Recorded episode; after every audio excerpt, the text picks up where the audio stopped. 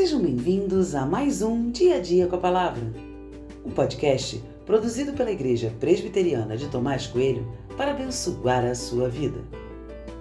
O título de hoje é Das Trevas para a Luz e tem por base o texto de Jó 11, 17, que diz: A sua vida será mais clara que o meio-dia, ainda que haja trevas, serão como amanhã.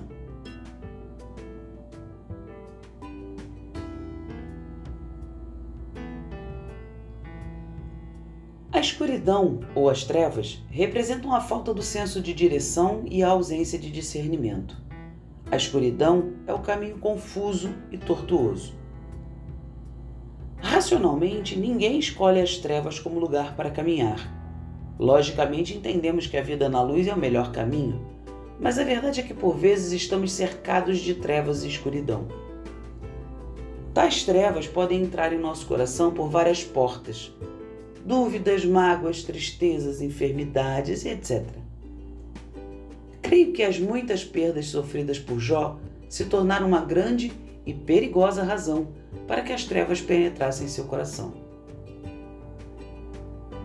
O coração de Jó ficou sombrio e perdido, imerso em dor e sofrimento. Assim também pode estar o nosso coração em algum momento da vida. Contudo, a palavra de Deus nos mostra que a proximidade de Deus pode transformar qualquer escuridão em luz do meio-dia.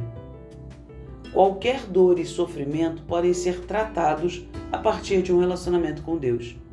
Não existe nada que não possa ser curado pelo Pai Eterno. Se seus dias estão sombrios e tristes e neles falta luz, eis uma importante razão para se aproximar de Deus. Não perca tempo e não deixe a escuridão da alma tomar conta de cada canto da sua vida.